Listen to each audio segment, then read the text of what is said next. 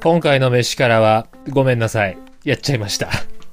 さて、このチャンネルは俳優の傍ら、ダイエットインストラクター、フードアナリスト、心理カウンセラーの資格を持つ、私、コージこと、黒沢コージが、30代、40代のための飯と体、ライフスタイルをリスナーの皆さんとシェアしていくチャンネル、飯からです。さて、今回もお付き合いくださいと、言いたいんですが、言いたいんですが、ごめんなさい、やっちまいました。ほんとごめんなさい。今回ちょっと軽い雑談です。なぜか、消えたんです。消えちゃったの。収録をして、ちょっと編集するじゃないですか。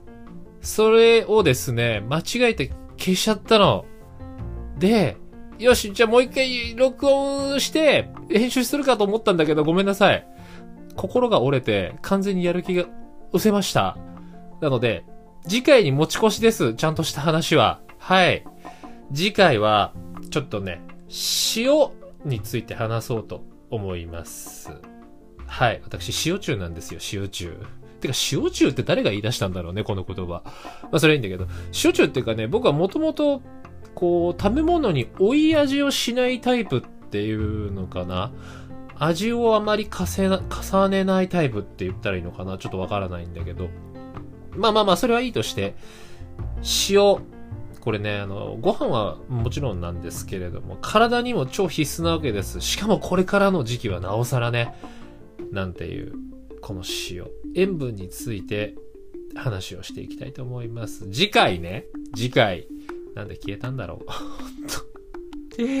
というわけで、ちょっとね、さらっとだけどうしようかな。今回お休みしようかなと思ったんですが、ですが、ですが、せっかくなんで、ちょっとだけ雑談をしようかなと思います。えーと、もしよかったらお付き合いください。サクッと終わりますんで。はい。さて、まあ、世間的にはこう、だいぶもう夏間近っすよね。もう東京は、今日、まさに5月20日は、もう夏日でした。俺ね、ちょっとタックトップだったんだよ、今日。それぐらいもう夏日でした。です。コロナも、思っていたよりは増えなかったけれど、相変わらず、ね、なんかこう、良くないというか明るい話題はちょっと少ないっすよね。本当にちょっと悲しい話題が相変わらず続いてる状態ですが。まあ僕も今年、まだね、全然あるんだけれど、上半期。あと一月ちょっとですが。体調良くなかったよ。本当に。体調、うんとね、いや、気持ちはあるの。モチベーションは保ってられてはいたんだけど、いや、そんなことないな。でもね、やっぱ体、やっぱね、ほんとね、あの、心身っていうのは一体だなって思います。本当にね、純粋なこう体のコンディションが良くなかったね。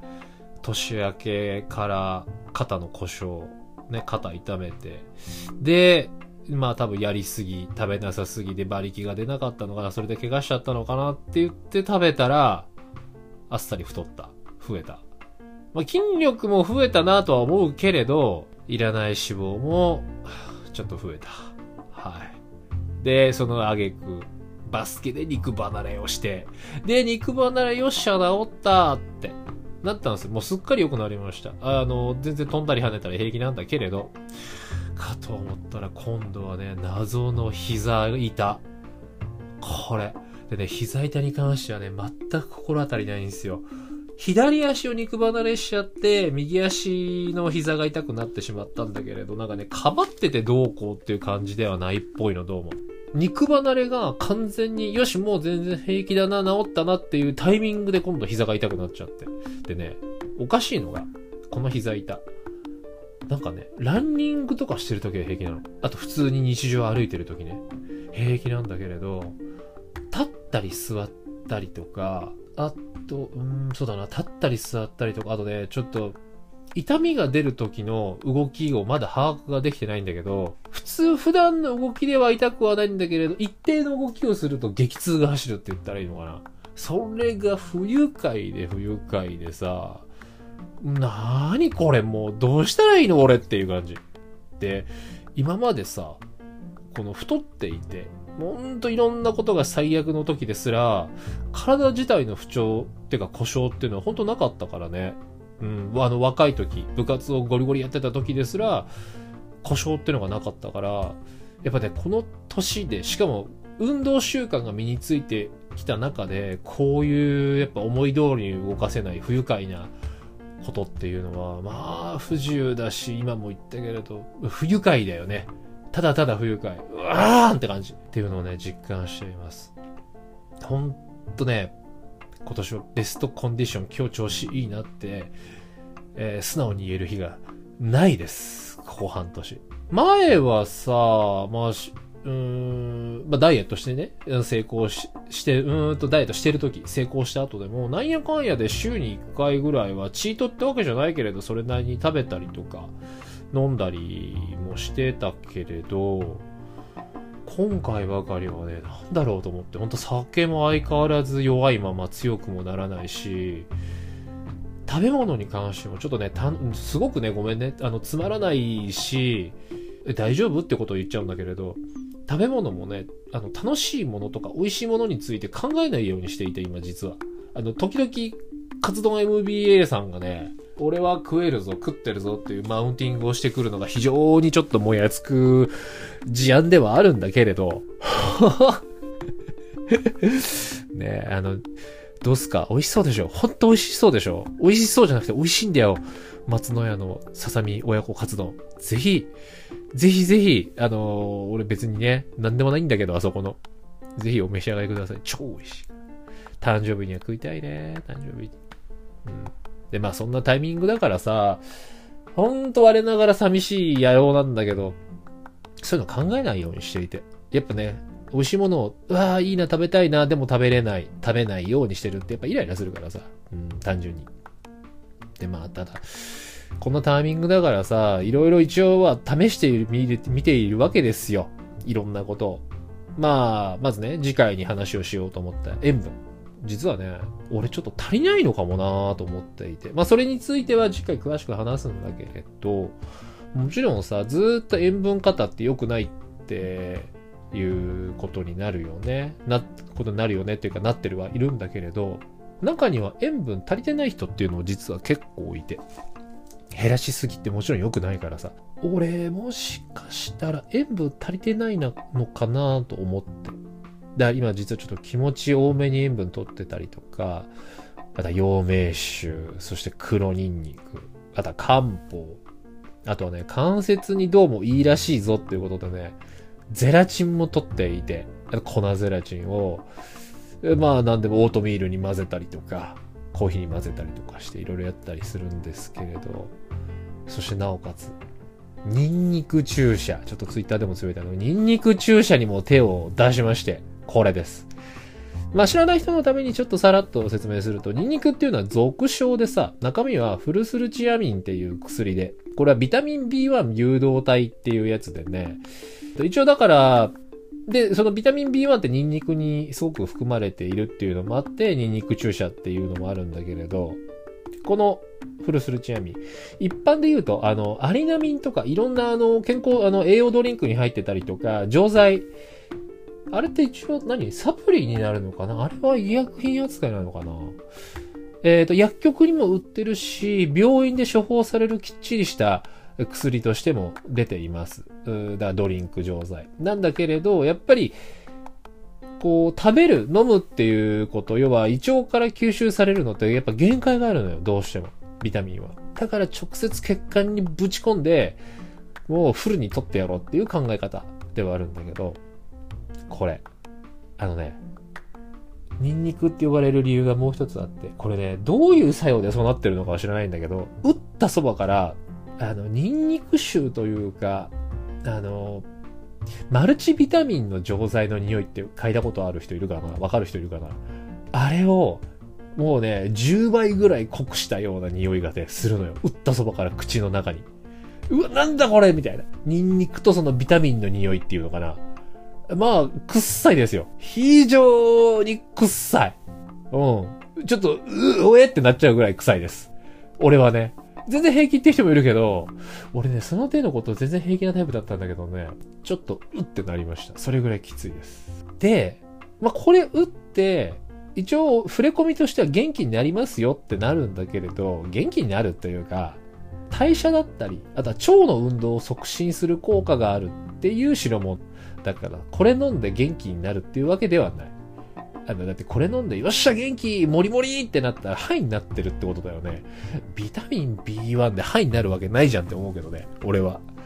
まあ、だからプラセボ半分、あとはね、本当に疲れてる人、もう本当風邪の引き始めとか、あの病中病後に、これを打つと、もうマジでわかりやすく元気を取り戻せるっていうことはあるみたい。だからけ、本当に健康な人が、なんかこう、なんとなくとか、さらなる元気を求めてって言って、これを打ってもほとんど効果を感じないらしいよ。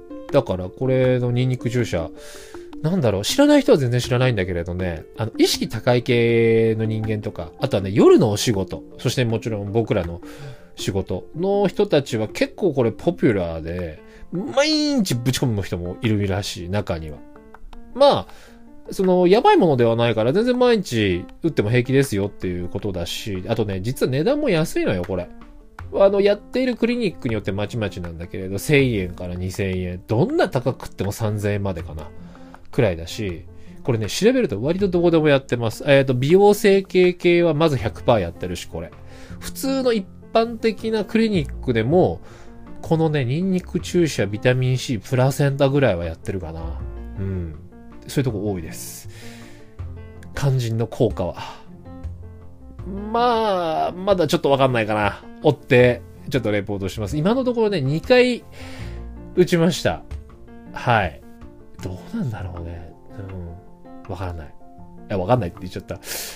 まあ、あの、もうちょっと続けてみます。はい。それで効果のほどどうなるか。だからこれでうまく回ると代謝回路が正常正常になるから、痩せやすくなるっていうのも一応エビデンスではあるらしいからさ。だからこれでもし体重とか落ちたら、効果があったってことだよね。また追ってレポートします。というわけで、私今こんな状況なんでね、飯に関してちょっと全く新規開拓してないんですよ。ほんと、もうね、寂しい限りだよ。ほんとね、一昔、一昔どころじゃない、二昔ぐらい前はさ、もういい店、うまい店だったら俺に聞けなんていう風に結構周りの人に言われたりして、なんだったらね、あの友達のあのプロポーズするお店の選定とか、あとあの友達がね、ビジネス目的で接待したいっていうから、そういうお店の選定とか、そんなことまでね、やってたりしたんだけどね、まあ、コロナ、もうもちろんだし、今自分がこういうちょっと体というか、整え中、まあ、全然整え中ですよ。うん、全然整え中。だからね、まあそういうのもあったりで、あんまそういうとこ出歩いてないっていうのもあるんだけれど。いやー、ほんとね、これはこれで全く良くない。ほんとね、つまらないの人間になったなって我ながら思いますよ。面白いかは、面白くないかで言えば、全く面白くない人間になったなと思います。昔の方がまだ面白かった。そういう意味では。だって、まあ、しかも飯からじゃないからね。からよ、から。飯の話してないもん、最近。からの話です、もう、ほんと。詐欺ですわ。ほんと。まあ、あげくのだってあの、飯にかけるはずのリソースが、その自分の体のケアだったら、今スニーカーに飛んじゃってっからさ。ほんとね。いや、あれよ、なことは言っても本当はだよ。本当はさ、まあ、美味しい寿司とか、赤身肉とか餃子。俺ね、ちょっと東京のね、巣鴨、あれ、甲信塚か。うん、そうだな、甲信塚。巣鴨。うん。どっちでもいいや。あそこにね、美味しい餃子屋があるのよ。俺、あそこの餃子すごい食いたいの。餃子でしょ？あと、美味しい焼き豚。そしてタパス。ね、あの、スパニッシュとかの小皿料理、あれです、あれ。ああいうのをさ、冷えた泡でもね、舐めながらあんなのつまみたいですよ。で、酔っ払って家帰ってきて、締めに松の屋のささみカツ丼を食うわけ。そんなことしたいよ。畜生め、本当に。したいしたいほんとしたい。わあ、でもさ、もうほんとつくづく思うけど、よし、あの、食、食べ物ね、特に日本って、基本的にはどこでも安全で美味しいものを比較的お手軽に食べられるじゃない。お手軽っていうのはそのお値段のこともそうだし、時間的にね、24時間やってるとこもあるし、朝早くから遅くまでやってるとこもあるからさ、本当にお手軽に食べられる国だと思います。ま、だからこそじゃないけれどさ、ね、思い立ったらすぐできたりすることだし、ねそうやって楽しいもの、美味しいものがすぐ目の前にあるからこそ、俺みたいにちょっとね、若干怖くなっちゃう人もいるんだよね。うん。あの、接触障害ってなると本当にちょっと辛いことにはな、大変なことにはなっちゃうんだけれど、うん、やっぱた、やっぱこういうふうにさ、ダイエットをしてる人とか、一旦ダイエットに成功した人が、結構こういうことになるんだけど、食べることへの恐怖。あのね、ボディービルダーの人たちもそうみたい。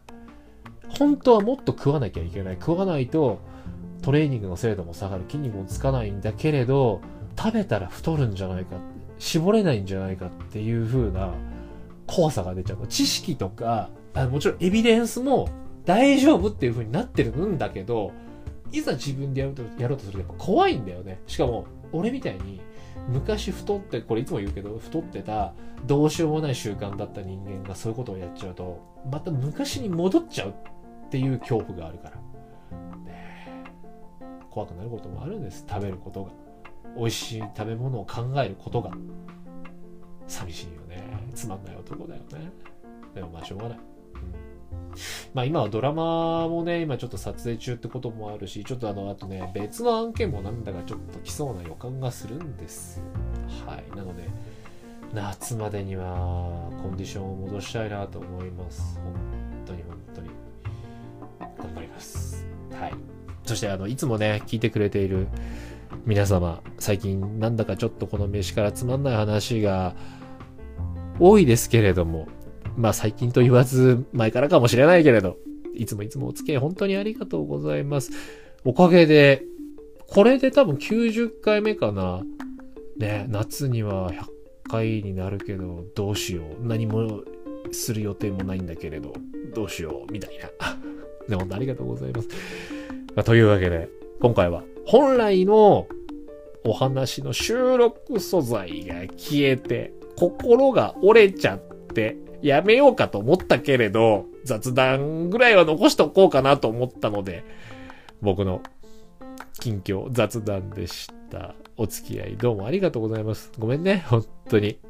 あ、そうそうそう。ちなみにちょっと思い出したんだけど、このね、人気者でない限りね、自分の自分語りとか近況報告っていうのは非常にこのポッドキャスト業界では握手らしいです。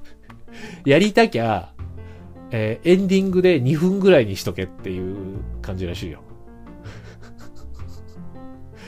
やべえな まあ、というわけで、次回の飯からは、先ほども言った通りに、これからの時期必要になるぞ。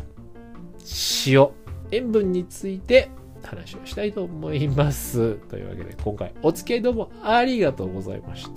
また次の飯からね、お会いしましょう。バイバイ。